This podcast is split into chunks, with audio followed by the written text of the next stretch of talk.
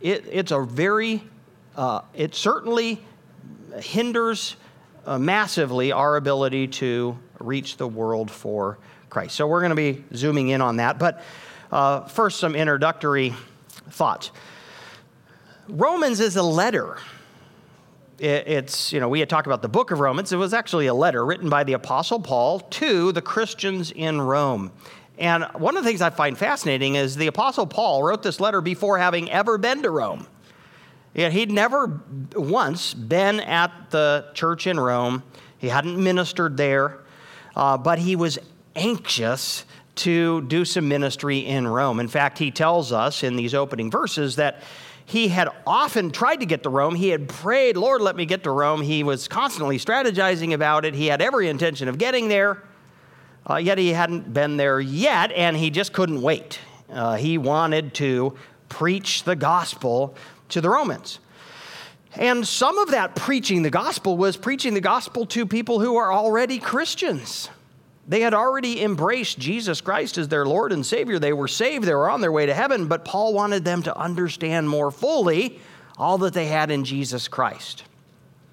Paul believed that he was God's ordained apostle to the Gentiles. Paul was a Jew, but God had said, Paul, I want you to take the gospel to the non Jews and help them to see that Jesus is their Savior too. And so, because the Roman church was made up of a lot of Gentiles, and because probably it was the capital of the Roman Empire, the greatest empire in, in the world at the time, Paul was eager to get there. Um, now, one of the tensions that is um, behind the scenes, and it was a it was a giant tension in the early church. It's pretty much not an issue today, but it was the ten, it was the tension between the Jews and the Gentile Christians. See, Jew Jews in the early church when they became Christians, well, they had grown up under the old covenant. They had grown up following the law of Moses, and they figured, and they had become convinced that Jesus Christ was the Messiah foretold by the prophets, and they embraced Jesus as their Messiah, but they assumed that they should still be good Jews who now followed the, Jesus, the Jewish Messiah. So they continued to circumcise their children and they ate kosher and they kept the Jewish festivals, right? And they thought that Gentiles who wanted to become followers of Jesus ought to also become good, good Jews, right? Good followers of the law of Moses. And so there was this tremendous tension in the early church where the Jewish believers were telling the Gentile converts to Christ, hey, yeah, but you also got to get circumcised and you've got to eat kosher and you've got to do the Jewish festivals. You've got to be a good Jew because you're following the Jewish Messiah. And the Apostle Paul, the, the, the apostle to the Gentiles, had to continually school the church in, uh, in what the gospel requirements were for the Gentile. And it did not include becoming good Jews. It was faith in Jesus. It was uh, you the gospel, uh, uh, the law of love, as uh, witnessed by the Holy Spirit. Massive tension in the early church, and so Paul. Some of uh, what's happening in Romans, some of what Paul's addressing in Romans, it's because there's the backdrop. That's the backdrop. All right, so pull out your Bibles, if, you if you would, to Romans chapter 1. And so we're going to go quickly through the first 15 verses and then sit on 16, 17. Paul, a servant of Christ Jesus, called to be an apostle, set apart for the gospel of God, which he promised beforehand through his prophets in the Holy Scriptures concerning his Son. So, what does the gospel concern? Jesus, the Son of the living God who was descended from David according to the flesh, and was declared to be the Son of God in power, according to the Spirit of holiness, by his resurrection from the dead, Jesus Christ our Lord. Uh, what was sort of the, the ultimate proof that Jesus Christ is the Son of God, the one uh, sent by God from heaven? His resurrection from the dead, his conquering uh, death itself. Through whom we have received grace and apostleship to bring about the obedience of faith for the sake of his name among all the nations, including you who are called to belong to Jesus Christ. To all those in Rome who are loved by God and called to be his saints, grace to you and peace from God our Father and the Lord Jesus Christ. So, Paul, uh, by the way, this, uh, this letter was written as a scroll, and so uh, back then, they didn't wait until the end of the scroll to identify who's writing the letter, lest you have to scroll to the end. Uh, they just said, Hey, it's me, Paul, and uh, here's who I am. Here's, here's why I'm writing you. And that's just the way it went. All right, verse 8. First, I thank my God through Jesus Christ for all of you, because your faith is proclaimed in all the world. For God is my witness, whom I serve with my spirit in the gospel of his Son, that without ceasing I mention you always in my prayers, asking that somehow, by God's will, I may now at last succeed in coming to you. I love this. Paul never met the Romans. He knew some of the Romans, by the way, uh, because when Paul writes this letter, probably AD 57, most likely, he's in Corinth at the tail end of his third missionary journey. He's met a lot of Christians throughout Asia Minor, and some of those Christians uh, either were from Rome or had moved to Rome, including uh, Aquila and Priscilla, uh, some favorites of his. And so he knew some of the Christians in Rome, but he'd, he'd never been there, and yet he's praying for them. Why?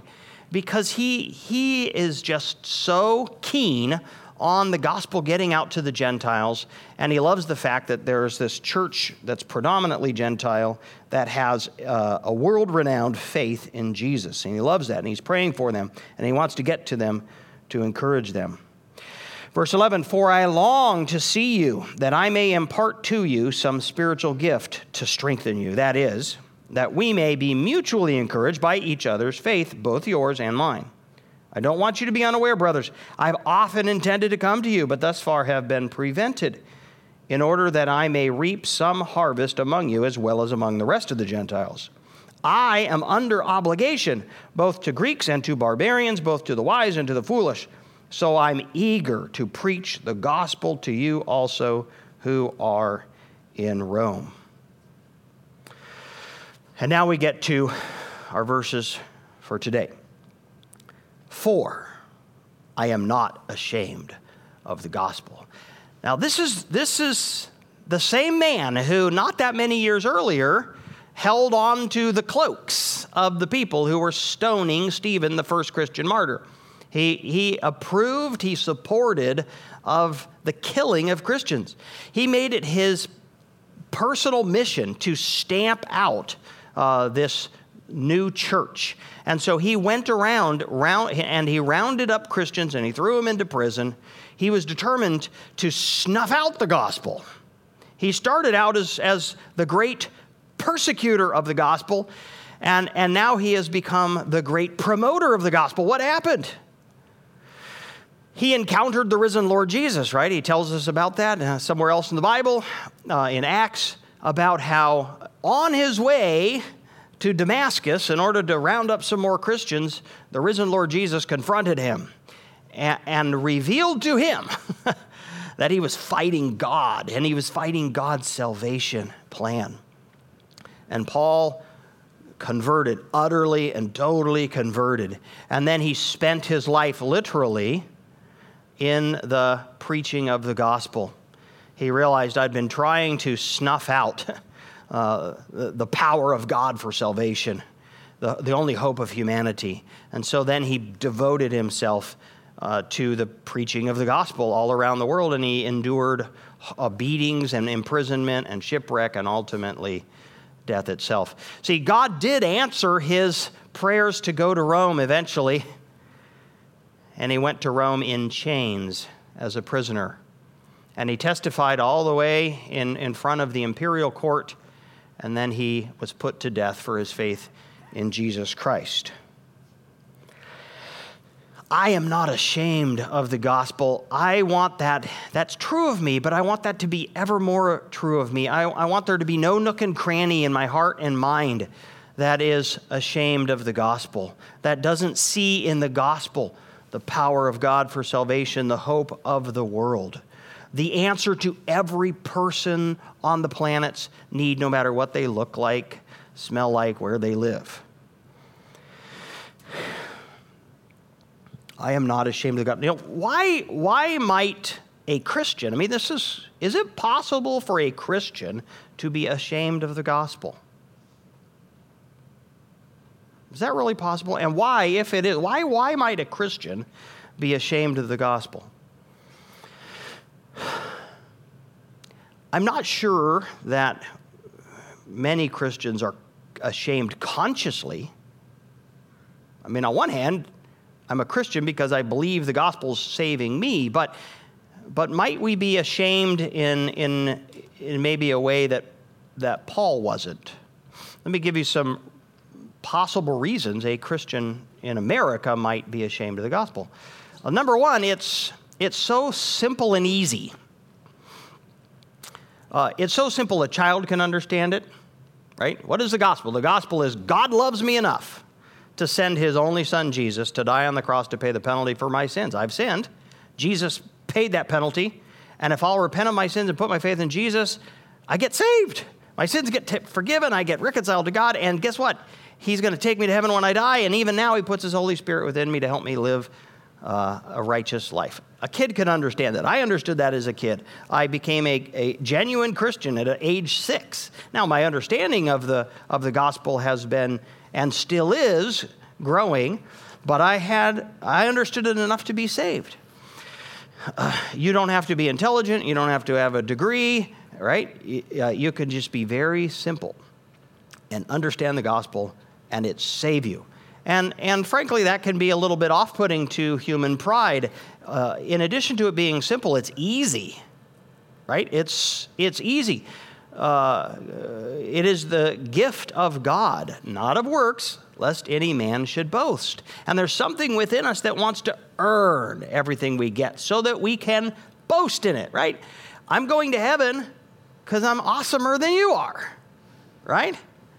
And that feels good, right? I, I did what it takes to get to heaven. You didn't. You're going to hell. That's on you. But that's not the biblical t- truth. That's not the gospel. The gospel is we all come, you know, hat in hand as beggars with humble and we say, it's a gift I receive. And that offends human pride. And frankly, that keeps uh, some people from saying yes to Jesus. Because Where's the, you know, where, what's, what's the glory for me? Here's probably, the next two are probably much more, um, much more the case for us. How about the exclusivity of the gospel? So we live in a culture, and all of us, because you live in a culture, you're in, it's like you're the frog in the, in the kettle, right? You're, or you're, you're in some kind of a stew and that the, the, it, it wants to seep into you. We live in a culture and it's super, super hard to not have the values and the thinking of the culture seep into us. And so, what does culture say about the gospel claim of exclusivity? In other words, uh, Jesus says, I am the way, the truth, the life. No man comes to the Father except through me. There is one name under heaven whereby men shall be saved, and that name is Jesus Christ.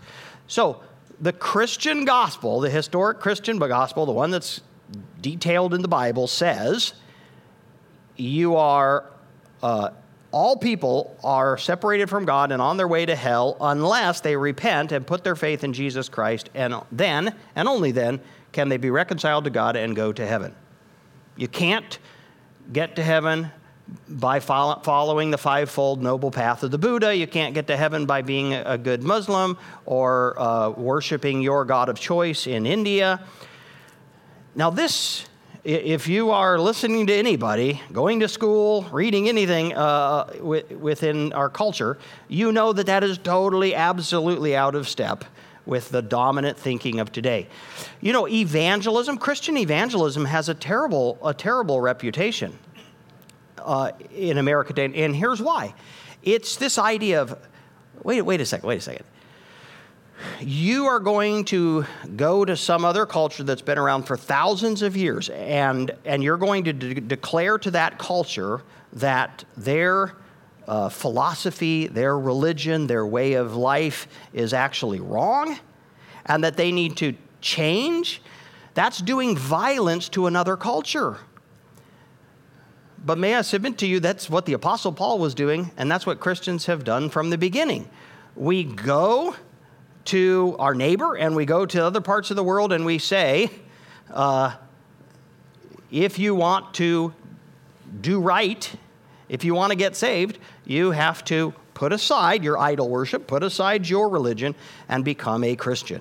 And, and, and uh, then you follow the way of Christ, which is a very different way of living. And it will, if a, if a culture, if a family does that, if a culture does that, it will alter the culture. And the world we live in says that is evil. That's doing violence to another culture. We hear this all the time in so many different ways. And, and, and Christian people absorb that. It becomes part of our value system if we're not uh, constantly being transformed by the renewing of our mind, right? The, Romans chapter 12, verse 1, Paul says, Don't be conformed to the pattern of this world, but be transformed by the renewing of your mind, which means you, you constantly take your thinking and compare it to the scriptures and let the scriptures uh, ch- chance transform you. So, might I suggest that there are many Christians in America who are, at a minimum, uneasy with the gospel uh, um, assertion that you cannot get to heaven, you cannot be saved un- apart from repenting of your sins and making Jesus Christ Lord of your life. All other religions, all other philosophies, all other self-help, self, self-help practices won't save you. Might I suggest that there are many, many professing Christians in our, in our nation who are uncomfortable with that and that I think is if I, I think that that's pretty much being ashamed of the gospel. And it's certainly going to make you hesitant of proclaiming the gospel like Paul did with, with boldness. Here's another one.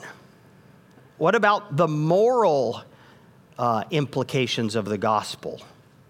So, um, everybody, you know, most people who have any exposure to uh, the Christian gospel understand that if you become a Christian, you're now supposed to let Jesus uh, lead your life. You have to do life His way. And then, and the Bible tells us a whole lot about what is His way. And His way is increasingly out of step with the way of the world. And that there's, there's probably no place where that is more acutely felt than in sexual ethics the biblical sexual ethics, the, the way of Christ with how we think about our bodies, how we act in our bodies, is, is way, way out of step with society's uh, will. And in fact, the biblical se- sexual ethic is considered repressive. Right? What is the biblical sexual ethic? You have sex only in marriage between a man and a woman. It's simple, it's hard to do, but it's considered repressive, it's considered um, uh, know, unhealthy, it's considered w- over limiting, it's considered, you know, you're, it's, you're forcing everybody, uh, you know, into one particular box. I mean, it's just not. And so, in fact, I read a book not that long ago. Another uh, there was another Christian leader who was telling me about, oh, I love this book. It's just the greatest book. I thought, okay, I read the book. There was a chapter in the book in which the guy actually said, preachers, do, do not talk about biblical sexual ethics from the pulpit. It's too polarizing. Uh, the people will tune you out and tune you off, and they won't give the gospel a fair hearing. The entire chapter. No! If I have to alter the gospel for somebody to believe the gospel, are they believing the gospel? No. The Apostle Paul said uh, to, to the Ephesians, I did not I did not uh, hold back from teaching you the full counsel of God. We can't alter the gospel to please the sensibilities. Here's another thing for young people. Uh, these aren't in my notes, I'm just going now. Um, listen, your friends don't need you to be cool in order to, do, to want to embrace the gospel right? I, I, don't know how many times I, I heard this as a young person, thought this myself. Oh, if, if the cool kids will start following Jesus and it becomes kind of the cool thing to do, are they embracing the gospel if they just want to be you? I mean, there's no, we should be influential, absolutely, but, you know, at, at some point, you know, you have to, you're not going to be a true Christian unless you recognize I'm a sinner. I'm separated from God. My only chance of getting saved is to repent of my sins and embrace Jesus Christ as Lord and Savior. Uh, when I was in college, I, I took a buddy of mine, Con Ewan. I love Con. I really wanted Con to get saved. I took him to hear um, Ravi Zacharias. And uh, it was the Veritas Forum at Harvard. And Con came away from that and he said, All right, I think I'm willing to believe there's a God. But Mike, do I have to believe I'm a sinner? I said, Yeah, if you want to get saved. He said, I cannot believe I'm a sinner. That was it. Done deal. I mean, I don't know uh, if there's been a change in that, but, you know, the gospel, the obstacle to the gospel is not people thinking, I, I need more cool people to be, you know. it's recognizing that you are in need of being saved. All right, so let's go back to Paul. For I am not ashamed of the gospel, says the Apostle Paul. Why? He tells us why. Number one, for it is the power of God for salvation. The Apostle Paul had been on three missionary journeys. He himself had been saved. He had been preaching the gospel, and he had seen countless numbers of people who had been saved. Their lives utterly transformed. The, the child molester who becomes totally chaste and a defender of children, the drug addict who becomes sober, uh, the, the cheat who becomes honest, right? On and on it goes. He had seen life after life after life transformed. Not self helped, right? But invaded by the power of God, the love of God in Jesus Christ, overwhelming them, transforming them let me share you a couple of stories. So here's from the Jesus Film Project, and this uh, little letter, I get it because of Brenna. Good job, Brenna. Um, so the Jesus Film Project, they, they have a couple of stories, and they're talking about this little Wi-Fi device that she was showing us, and uh, some of the things that are happening. Let me share two of the stories. So, a guy named Ali. He's in one of these countries where it's illegal to evangelize. He takes the Wi Fi to a cafe, he turns it on, then he gets away from it, right? That's kind of smart if the police show up. Um, and uh, people are tuning into it like crazy, and then somebody swipes it. It gets stolen. He's like, ah! So he and his buddies are determined to track it down, uh, and uh, what they hear is that um, uh, Miriam from a, a, nearby village is, is suspected of stealing it. So uh, he gets some of his friends together and they go, down, go to this village to retrieve this Wi Fi device. And when we get there, Miriam invites them into her home. And when they walk into the home, it's full of people. And at least 25 of them they know are radical uh, fighters. And they figure, oh my goodness, we're about to get killed. Um, and instead, on, uh, in the center of the table is the Wi-Fi device, and it's enshrined with flowers, as if, as if it's some kind of a, you know, something sacred. And then Miriam, there's this tense moment of, oh, what's going to happen to us? And Miriam all of a sudden says, Yes, I, uh, uh, I was the one who stole it, without them even accusing her. And she picks, picks up the Wi Fi, hands it back to them. And uh, when she does, everybody in the room stands up on their feet in honor. And she says, I, I was planning to sell it for profit, but we all listened and didn't want to stop. Can you understand? It brought changes to all of us. What sort of changes? All of our lives were transformed as we watched and listened. And this, of course, was the story of Jesus. that this entire room with all of their families, uh, their lives had been transformed by the gospel. Now, here's, an, here's another story. This one's, I think, uh, equally incredible. So, uh, another one of these uh, countries where it's off limits to evangelize. And, and so, this small group of Christians want to take these Wi Fi devices to uh, a nearby village. But in order to get there, they know they have to pass by one of the, uh, a village that's known for kind of radical uh, Islam and a lot of jihadi fighters. And they're worried about that, but they pray and they muster up their courage and they go. And sure enough, as they're trying to pass through the village, they're, they're uh, seized and they're forced to carry guns to the, to the next village. You know, you will carry guns and ammo on our behalf to our radical brothers uh, in the village that they were going to, anyways.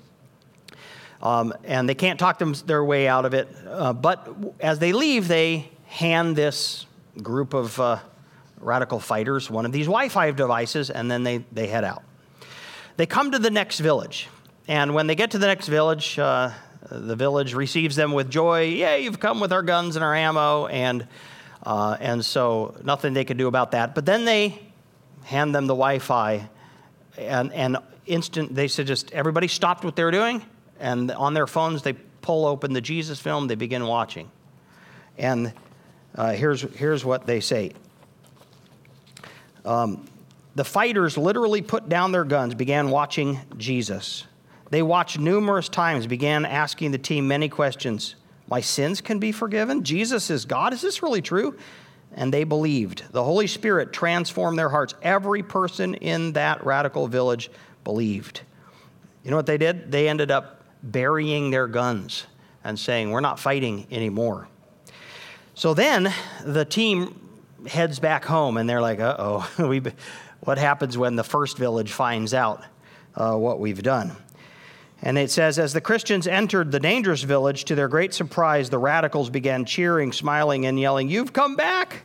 We used that Wi Fi box, watched the film on our phones.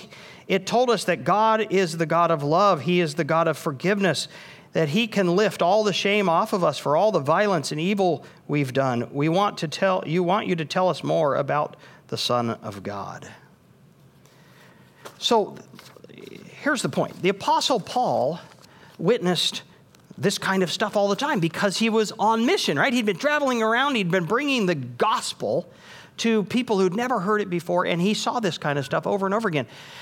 And he had become convinced not just here, here, deep, deep in his gut. He had con- become convinced the gospel is the power of God to save people, to transform their lives. I mean, one of the reasons we might be ashamed of the gospel is because we're not talking it up and seeing people get saved by it. It's one of the great privileges of being in ministry. I get to hear and see lives being changed by the gospel, and it increases, let me tell you, that increases your confidence in in the gospel and how, how uh, needed, how glorious it is and how needed it is.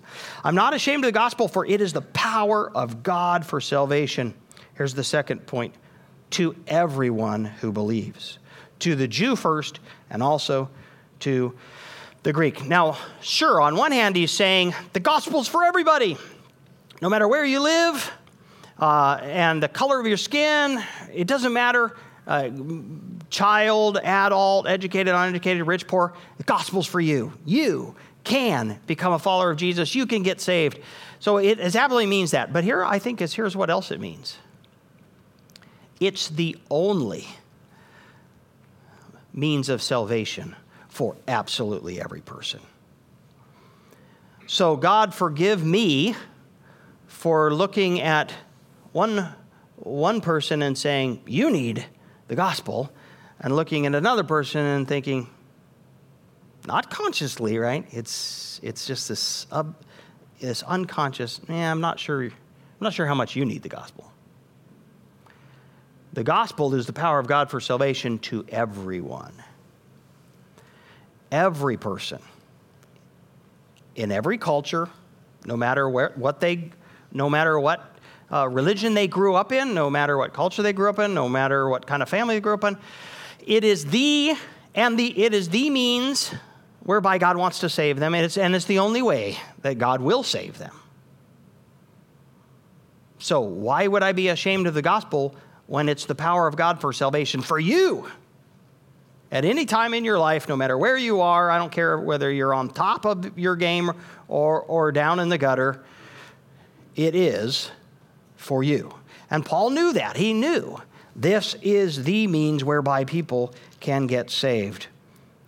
And therefore, I'm not ashamed of it. Even, even when you tell me, I'm here, I think the Apostle Paul would say, even when you tell me, Paul, I don't want to hear it. Be quiet. I don't need that.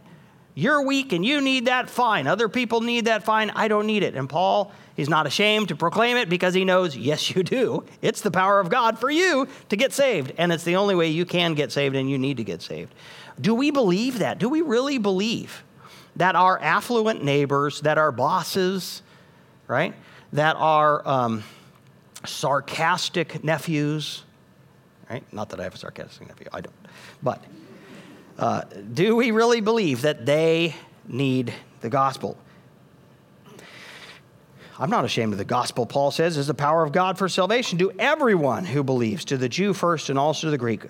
And then finally, verse 17 For in it the righteousness of God is revealed from faith for faith, as it's written, the righteous shall live by faith. And what he's talking about there is something he uh, expands on in chapter 3, verses 21 to 26, in which he concludes that and he says, the, you know, the, uh, the gospel uh, was to show his righteousness, God's righteousness, at the present time, so that he might be just and the justifier of the one who has faith in Jesus. What he's saying is, and he's just talked about God in his forbearance overlooked the sins of people until the time of Christ. Because if he had if he had given sin the punishment it deserved, it would be game over. He waited until Jesus hung on the cross and paid the penalty for sin. And now he says, guess what?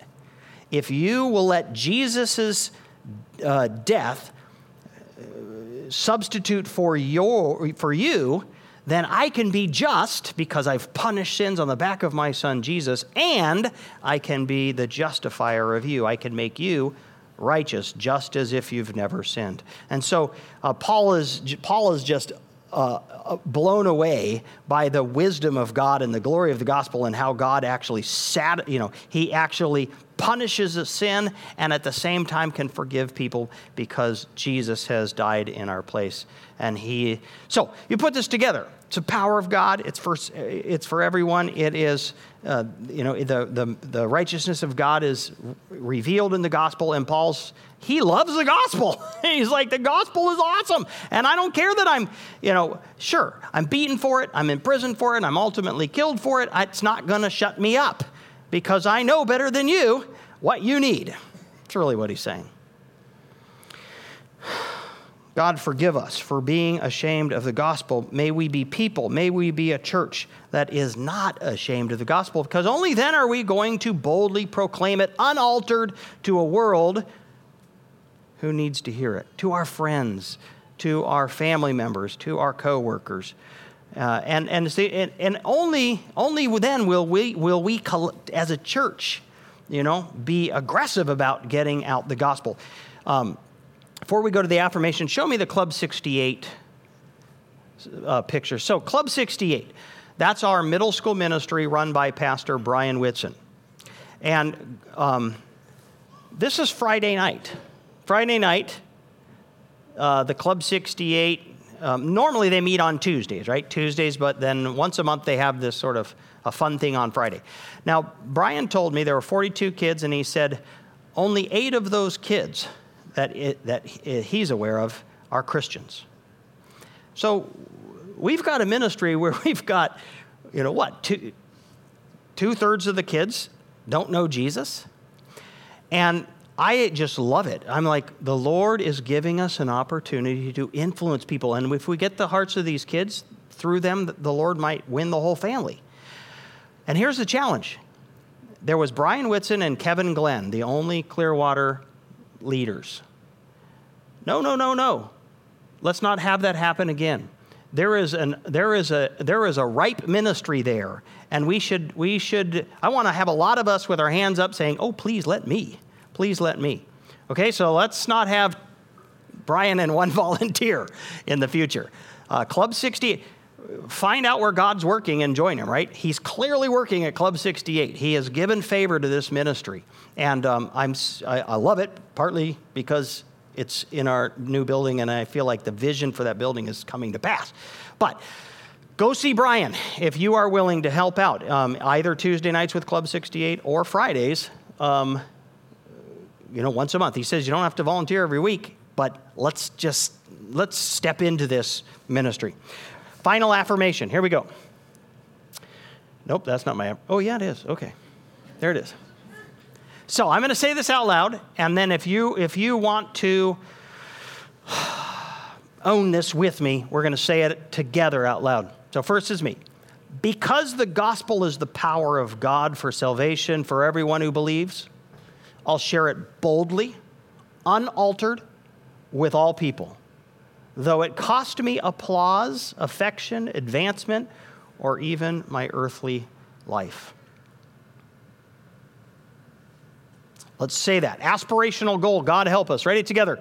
Because the gospel is the power of God for salvation for everyone who believes, I'll share it boldly, unaltered, with all people, though it costs me applause, affection, advancement, or even my earthly life. Amen.